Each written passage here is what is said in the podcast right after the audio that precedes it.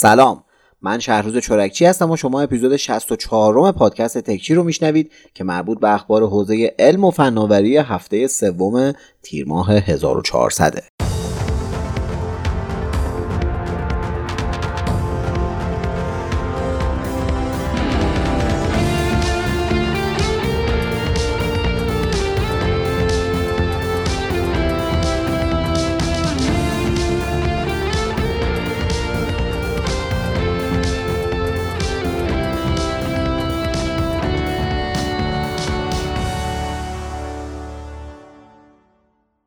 این هفته صدای منو از همین نزدیکی ها میشنوین. یه جایی وسط های تهران حوالی سید خندان و سهروردی و اون طرفا از خونه پدریم.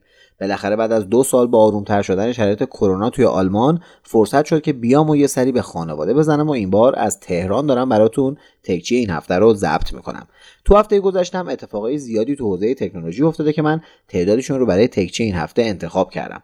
اما قبل از اینکه بریم سراغ تکچی بذارین بهتون بگم که حامی مالی این قسمت از پادکست تکچی راهکارهای سازمانی ایرانسله. واحد راهکارهای سازمانی ایرانسل با ایرانسلی که معمولا ما رو یاد سیم کارت و بسته‌های اینترنتی میندازه متفاوته. در واقع این بخش از ایرانسل با ارائه راهکارهای بروز و اختصاصی و پیاده سازی اونا به کسب و کارهای کوچیک متوسط و بزرگ کمک می‌کنه که چالشاشون رو توی حوزه آیتی برطرف کنن. خدمات پیشرفته زیرساخت ابری ایرانسل یا همون سیرنگ موبایل های سازمانی یا دیگه شبکه امن انتقال اطلاعات اینترنت پرسرعت سازمانی و البته سیستم گفتگوی ناهمگام امن ایرانسل یا سیگنال تنها بخشی از سرویس های متعدد واحد راهکارهای سازمانی ایرانسل به شمار میرن. business.iransel.ir آدرس وبسایت واحد راهکار سازمانی ایرانسله که اونجا می‌تونین چالشاتون رو مطرح کنین و بسته به حوزه فعالیتتون مشاوره تخصصی بگیرین. توی فضای مجازی هم با آیدی ایرانسل business می‌تونین پیداشون کنین. حالا دیگه می‌تونین بریم سراغ خبرهای این هفته تکچی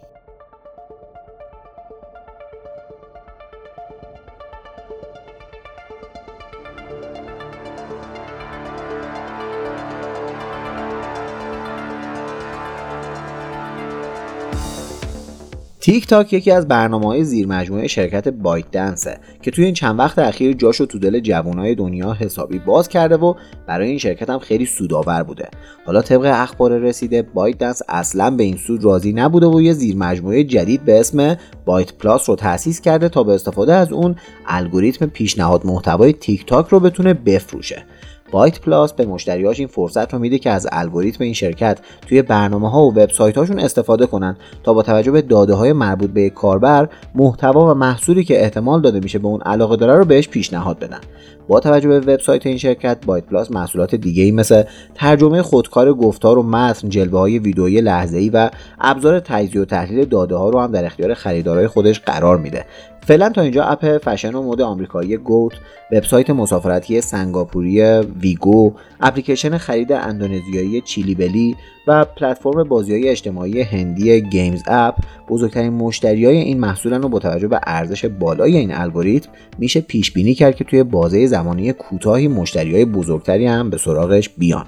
میگن از آب کره می‌گیرن یا به قول نسخه استادیومیش از یه چیز دیگه ای هم کره می‌گیرن این همین چینیان.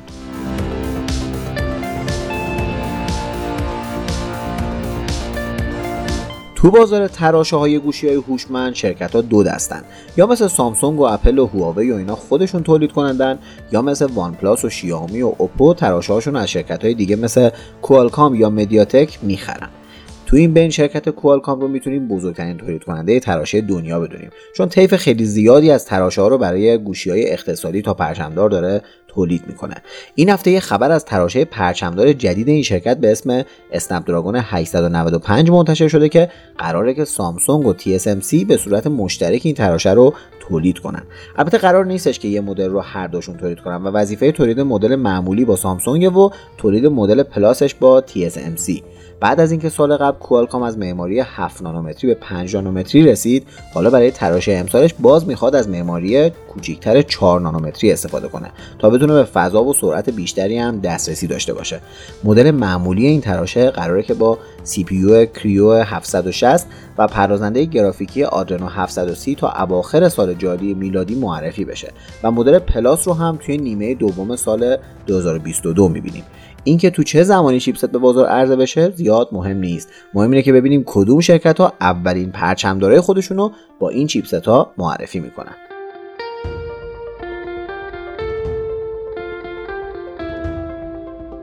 این چند وقته خاموشی های پی در پی باعث کلافگی هممون توی کشور شده.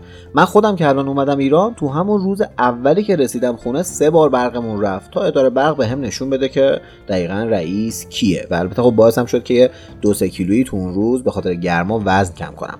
حالا فکر می‌کنین دلیلش چیه؟ دلیل این همه اومدن و رفتن برق اوج گرفتن مصرف اعلام شده.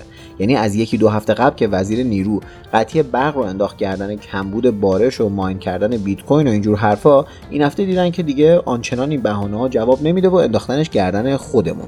طبق چیزی که از طرف وزارت نیرو اعلام شده مصرف برق روزانه چیزی در حدود 65 هزار مگاواته که در حال حاضر فقط ما داریم 55 هزار مگاوات تولید می‌کنیم.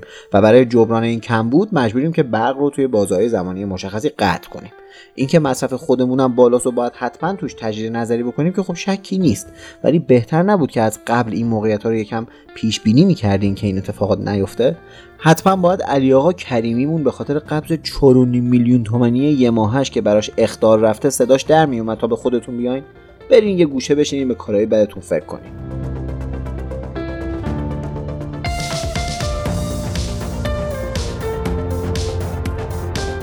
از قطع شدن مداوم برق گفتم. اینا باید بگم که قبلا آقای آذری جهرامی گفتن که علت اصلی اینکه بعد از قطعی برق آنتن بعضی از مناطق هم ضعیف میشه یعنی موبایل آنتنشون میپره یا کلا قطع میشه اینه که باتری خیلی از این دکلای مخابراتی ضعیف و قدیمی شدن. در واقع هر کدوم اینا یه باتری دارن که برای مواقعی که چند دقیقه اگر برق قطع بشه اونا بتونن آنتن دهی داشته باشن. اوضاع وقتی جالب تر میشه که تو این هفته وزیر جوان به این مسئله اشاره کرد که باتری بعضی از این دکرها و سایت ها رو دوستان زحمتکش دزد دارن میدزدن. دیگه کار از کار گذشته و خیلی هاشون کلا فاسد شدن و دیگه ارزشی هم ندارن که حتی همون دزدا هم زحمتشو بکشن. الان مخاطبم دزدای عزیزن. آخه حاجی این همه چیز برای دزدی واقعا خطرناکه برای خودت. آخه باتری دکل مخابراتی اصلا می‌خوای چیکارش بکنی؟ خب یه چیز دیگه بدزد. دمت گرم. دست درد نکنه. برو سراغ یه چیز دیگه بزن ما آنتن رو داشته باشیم دیگه وقتی برق میره والا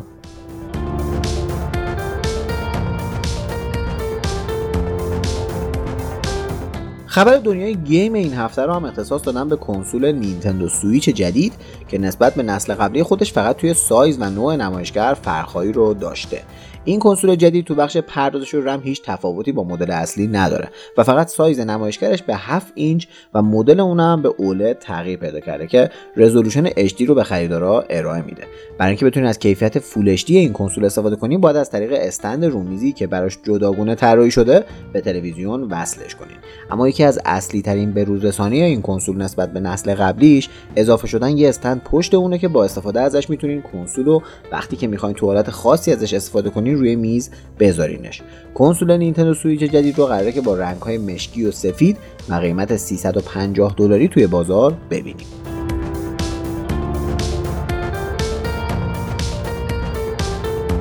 شرکت های بزرگ دنیای فناوری مثل گوگل و اپل معمولا دوره های کارآموزی یا یادگیری رو راه میندازن که توی اون دانشجوها رو جوری تربیت و هدایت کنن که با نیازهای حال حاضر بازار آشنا بشن و بتونن از اونها توی پروژه های خودشون بعدها استفاده کنن. حالا اپل ظاهرا می‌خواد اولین آکادمی توسعه دهندگان خاورمیانه و شمال آفریقا رو تو شهر ریاض عربستان سعودی تأسیس کنه تا بتونه استعدادهای برنامه نویسی رو برای آینده کشف کنه و پرورش بده. تو عربستان هم مگه استعداد برنامه نویسی داریم. نمی‌دونم دیگه. دارن میرن. در آینده توی عربستان سعودی اپل با آکادمی جبل تبایق دانشگاه شاهزاده نوروز بنت الرحمن و فدراسیون امنیت سایبری برنامه نویسی و پهباد قراره که همکاری های کاملی رو برای پیدا کردن و پرورش این دست از افراد داشته باشه. توی این آکادمیه به صورت کامل نحوه نوشتن و مدیریت سیستم عاملهای اپل رو آموزش میدن و از این مطمئن میشن که برای توسعه محصولات جدید برای اکوسیستم اپل دانشجوها دانش کافی رو کسب کردن. آکادمی توسعه دهندگان اپل از سال 2013 کارش رو تو آمریکا شروع کرد و به مرور حوزه فعالیتش رو به کشورهای دیگه هم رسون که حالا رسیده به همین بغل گوش خودمون یعنی یکی از همسایه هامون که ما کلی هم اتفاقا مسخرهشون می‌کنیم و اصلا قبولشون نداریم. هنوزم قبولشون ندارین اینجوری از خلاصه.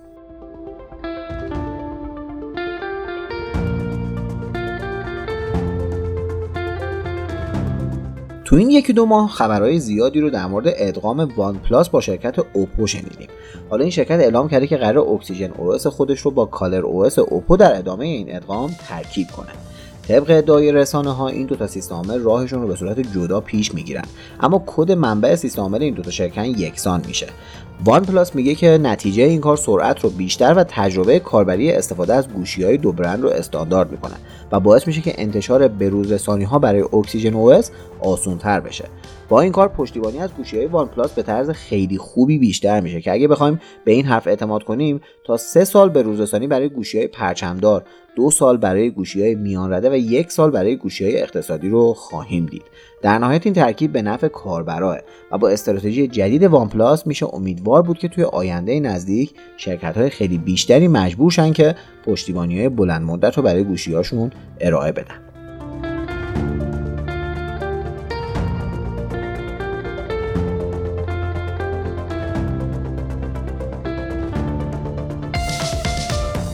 شرکت ها برای انتخاب نحوه چینش دوربین سلفی روی پنل جلویی گوشی آنچنان مثل گذشته دستشون باز نیست و به چند تا طراحی محدود مثل بریدگی یا حفره بالای نمایشگر بسنده کردن. یکی از این طراحی که تقریبا میشه گفت فقط شرکت ZTE گوشی با این طراحی به بازار عرضه کرده پیاده سازی دوربین زیر نمایشگره. دوربین سلفی این گوشی زتی اولین بار به دلیل اینکه فناوری نوظهوری بود و هنوز به اون درجه کامل از بلوغ نرسیده بود کیفیت درخور فناوریش نداشت و همین موضوع خیلی از خریدارای احتمالی رو منصرف کرد. حالا خبرهای این هفته منتشر شدن مبنی بر اینکه ZTE قصد داره تا زودتر از رقبای خودش نسل دوم این فناوری رو به گوشی Axon سی مدل 5G به بازار عرضه کنه. وجود این گوشی رو ZTE با انتشار یک کلیپ توی شبکه اجتماعی خودش تایید کرده. گوشی Axon مدل 5G قراره که با تراشه Snapdragon 888 نمایشگر 120 هرتزی و دوربین پریسکوپی با زوم 5 برابری و دوربین اصلی 64 مگاپیکسلی در دسترس خریدارا قرار بگیره. این فناوری هنوز تو مرحله اولیه است ولی طبق پتنت های منتشر شده شاید یه مدل بهتر و کارآمدتری از این فناوری توی گوشی های تاشو سامسونگ که قرار توی نیمه اول ماه آگوست معرفی بشن ببینیم.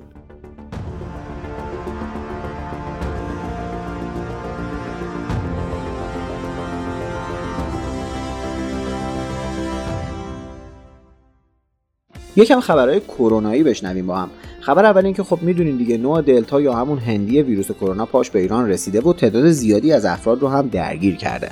حالا از شانسمون این ویروس خیلی خیلی واگیردارتر هم هست. یعنی در حدی که نسبت به نسخه اصلیش تا دو برابر و نسبت به نسخه آلفا یا همون انگلیسی تا 60 درصد سرعت واگیریش بیشتره. این نوع ویروس بیشتر توی جمعیت های واکسینه شده استرالیا، مالزی، پرتغال، اندونزی و آمریکا گسترش پیدا کرده که نشون دهنده اینه که حتی افرادی که واکسینه شدن هم از شر این ویروس در امان نیستن. البته معنیش این نیستش که واکسن می‌تونه ورود ویروس به بدن ما رو بگیره ولی می‌تونه تا حدودی ما رو در مقابل ویروس مقاوم بکنه که خطر دور از جون هممون کشته شدنمون از بین بره. اما از طرف دیگه همین روند بستری و مرگ توی خیلی از این کشورها در حال کاهشه که می‌تونیم واکسینه شدن تعداد افراد بیشتری از جامعه رو یکی از عواملش بدونیم. برای مثال طبق آمارای اعلام شده 48 درصد از مردم آمریکا دو دوز و 55 درصد هم حداقل یک دوز رو از واکسن دریافت کردن. این نوع جدید ویروس برابر یه دوز واکسن مقاومت داره و می‌تونه که بدن بیمار رو اذیت کنه. اما با تزریق دوز دوم و افزایش خیلی زیاد آنتیبادی توی بدن افراد عملا شانس درگیر شدن با این ویروس پایین تر میاد. علائمش هم مثل کرونا معمولی یعنی همون سردرد و گلودرد و آبریزش بینی و تب و بدن درد و سرفه مداومه. اما نکته ای که اون رو از بقیه هم جدا می‌کنه فاصله بین ابتلا و نشون دادن علائمه که توی نوع بتا خیلی کمتر شده و بدن افراد سریعتر از قبل به مرحله بحرانی وارد میشه.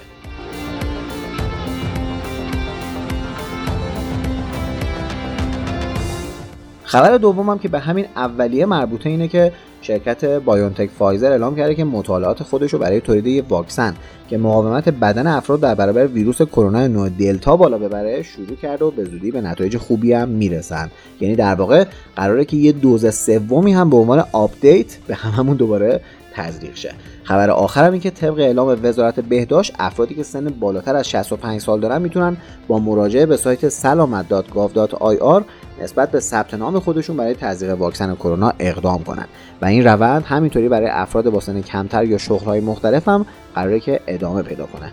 خوشبختانه منم توی این مدت که تهران هستم تونستم از طریق سایت پیگیرشم و پدر و مادرم هر دو وقت تزریق دوز دوم واکسنشون رو دریافت کردن و واکسنشون خوشبختانه تزریق شد.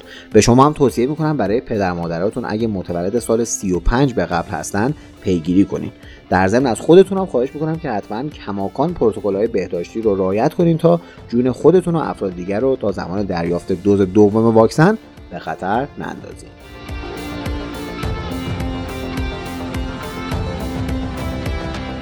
دوباره یه خبر دیگه بهتون بدم از کوالکامی که بیشتر به خاطر تولید تراشه‌های موبایلیش میشناسیمش و کمتر ازش در مورد محصولات دیگه شنیدیم.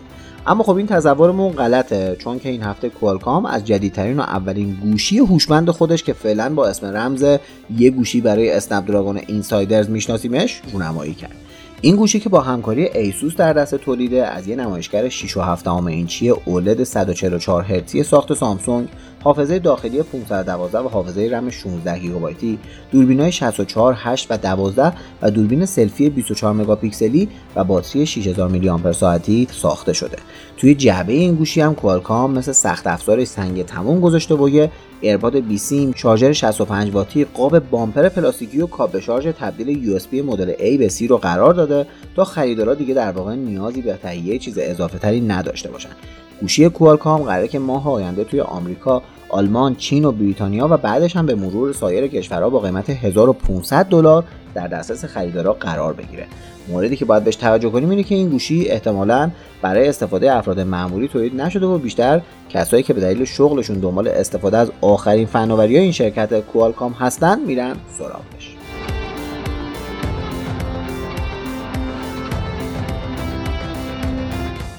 ساترا یکی از زیرمجموعه صدا و سیمایی که وظیفهش نظارت روی عملکرد شبکه نمایش خانگیه و مجوزهای مربوط به اون رو صادر می‌کنه. این نهاد این چند وقت اخیر با وزارت ارشاد سر مسائل مختلفی از جمله دادن مجوز به یه سری از آثار که یا ممیزی داشتن و یا اینکه کلا مجوز یه چیز بوده و خود اثر یه چیز دیگه به مشکل خوردن. البته این حرف نباید باعث بشه که فکر کنین کار ساترا خیلی درسته و اصلا همه چی عالیه. نه اتفاقا تقریبا همه کارگردانان صداشون سر همین موضوع در اومده که چرا به صورت سلیقه‌ای این ممیزی داره اعمال میشه. حالا این هفته ساترا دیگه زد به سیم آخر و قائم مقام رئیس و معاون امور حقوقی ساترا اعلام کردن که مجوزهای وزارت ارشاد کلا دیگه کارکردی ندارن. یعنی طبق اعلام قائم مقام رئیس ساترا توی این نهاد سه کارگروه تشکیل شده که وظیفه اونا بررسی آثار به منظور حفظ ارزش های ایرانی اسلامی و نظام خانواده هستش. طبق اعلام آقای فرهمند الان به فهم مشترکی با دوستان توی رسانه رسیدیم که طرحشون رو با ساترا به اشتراک بذارن. یک فهم مشترکی کلا به وجود اومده. کسب نظر کنن مجوز تولید بگیرن و باقی فرآیندهای مربوط به اون که میشه ساخت اثر. نمی‌دونم مثلا روی پادکست هم قرار نظارت بکنن یا نه. اشاره که به پادکست فعلا سرشون شلوغ نمی‌رسن. اصلا موازی کاری توی ایران داره به بالاترین حد خودش می‌رسه دیگه. نهادی که توی قانون اومده وظیفش این کار کنار گذاشته میشه به جاش یه نهاد دیگه می‌سازن که به این کارا رسیدگی کنه. یه سینما رو بذارین برامون بمونه سر جدتون.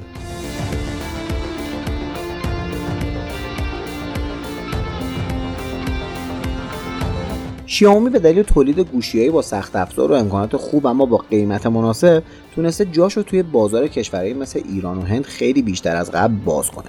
البته برای گوشی های هوشمند میان ردش به دلیل قیمت مناسب و درخواست های بازار بیشتر این روند رو می‌بینیم. حالا طبق اعلام انجمن وارد کنندگان موبایل این روند تو بازه زمانی یک ساله از تیر پارسال تا خرداد امسال با یه رشد خیلی عجیب 3.3 دهم برابری توی واردات و 3.7 دهم برابری توی فروش همراه بوده که یه جهش بزرگ برای محصولات این برند توی بازار ایران به حساب میاد. طبق آمار این انجمن فقط تو خرداد ماه سال جاری 811 هزار گوشی وارد شده که 581 هزار تای اون فعال شدن. برآوردهای توی بازار هم این مسئله رو تایید می‌کنه و به ترتیب سامسونگ، شیائومی، نوکیا و هواوی بیشترین میزان واردات و فروش رو توی 12 ماه اخیر داشتن. ولی واقعا جای یه نمایندگی رسمی از شیائومی توی ایران به نظرم خالیه. تا بتونیم توی روزهای اول گوشی پرچمدارش مثل سامسونگ و بقیه برندها توی کشورمون داشته باشیم.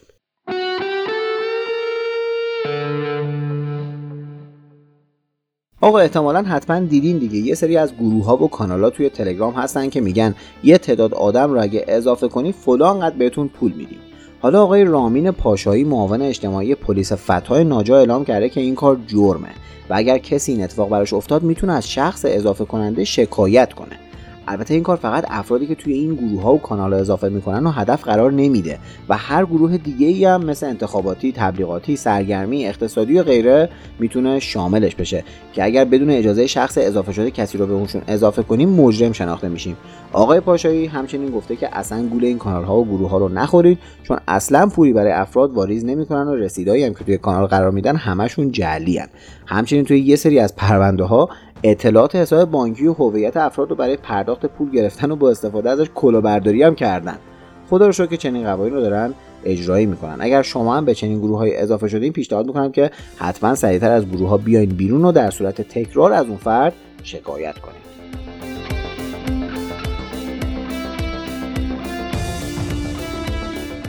خب یه چند تا خبر کوتاه هم بگیم و تکچی رو کم کم تموم کنیم. این هفته اعلام شده که ارزش سهام اپل با رشد خیلی زیادی به 144 ممیز 57 دلار به ازای هر سهم رسیده که این رکورد تاریخی برای این شرکت و کلا بازار بورس آمریکا به حساب میاد. با این افزایش قیمت ارزش بازار اپل به 2 422 صدم تریلیون دلار رسیده تا یک قدم دیگه مثل زمانی که تبدیل به اولین شرکت دو تریلیون دلاری جهان شد و اولین شرکتی که تونسته ارزش بازار خودش رو به 2.5 تریلیون دلار برسونه نزدیک بشه.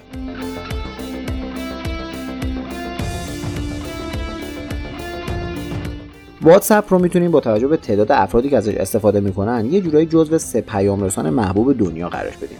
که البته نباید به خاطر این مورد از عقب مونده بودن واتساپ چشم پوشی کنیم.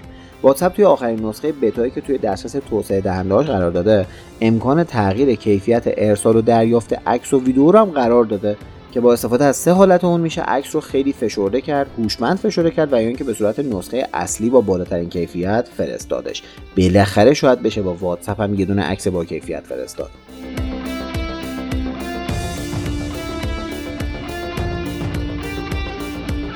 این هفته شایعی هم پخش شد که تراشه نسل بعدی سامسونگ یعنی اگزینوس 2200 تونسته از پس تراشه اسنپ دراگون 895 بر بیاد.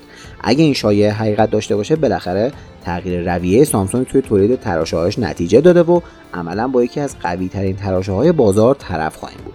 به احتمال زیاد به دلیل روندی که سامسونگ توی این سالها برای تولید گوشی های هوشمندش در پیش گرفته اولین استفاده از اگزینوس 2200 توی گوشی های سری S22 که تقریبا 6 ماه دیگه احتمالا معرفی میشن.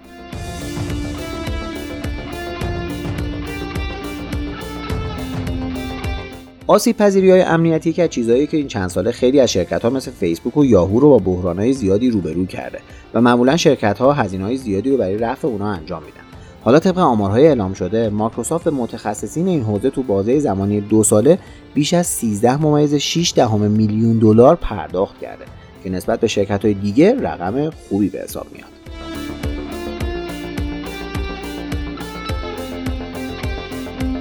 بازی کردن تا دیر وقت افراد زیر 18 سال یکی از نگرانی اصلی خانواده ها و دولت هایی که برای اون یه فکرایی هم کردن.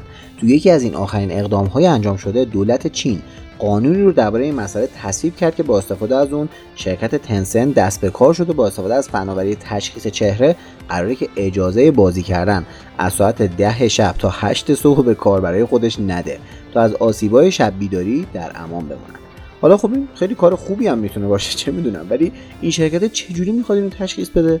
اصلا تو چینیا خیلی سختتر هم نیست همشون شبیه هم نیستن چه می‌دونم. همین که کلا خیلی دیر چهرهشون هم مثلا پیر میشه یعنی واقعیتش نمی‌دونم. کار خیلی سختی دارن دیگه خلاصه. فکر کنم که می‌خوان از همون فناوری که توی دوربینای مداربسته برای تشخیص مجرما به کار بردن استفاده کنن.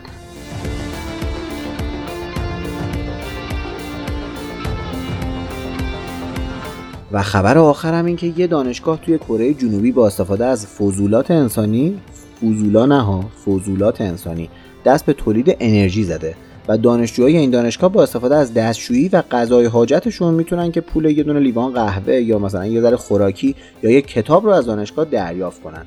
یعنی ژاپن بود از همه چی برق تولید می‌کرد دیگه کره دیگه گندشو در آورد دیگه. واقعا از همه چی. این دستگاه به آزمایشگاه دانشگاه وصله و از اونها برای برق از اونها که میگم می‌دونید منظورم چیه دیگه؟ از اونایی که از انسان میریزه بیرون. زیست گاز و کود شیمیایی رو تولید می‌کنه. بله. مطمئنم که شما مثل من دارین به شانسمون و به همون چیزی که هممون داریم فکر می‌کنیم فکر می‌کنین.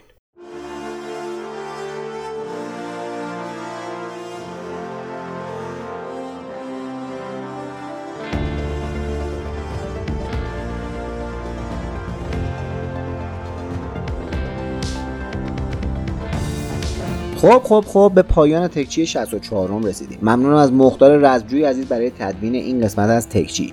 دیگه به خوبی هم می‌دونین که تکچی خودمون رو می‌تونین توی Castbox Podbean SoundCloud Spotify فیلیبو و شنوتو گوش بدین. و اگرم گوشیتون آیفونه می‌تونین توی Apple Podcast بشنوینش. پس برای معرفیش به بقیه دستتون حسابی بازه. چون تو کلی اپ مختلف هست. یادتون نره که تکچی رو به دوستاتون معرفی کنین و بهشون این فرصت رو پیشنهاد بدین که با گوش دادن به این پادکست همیشه بروز بمونن. ممنون که توی 64 امین قسمت تکچی همراه من و علیرضا محمدپور بودیم. تا قسمت بعدی و هفته بعدی و البته خبرهای خوب درباره پادکست بعدی همتون رو به خدا میسپارم. خدا نگهدارتون.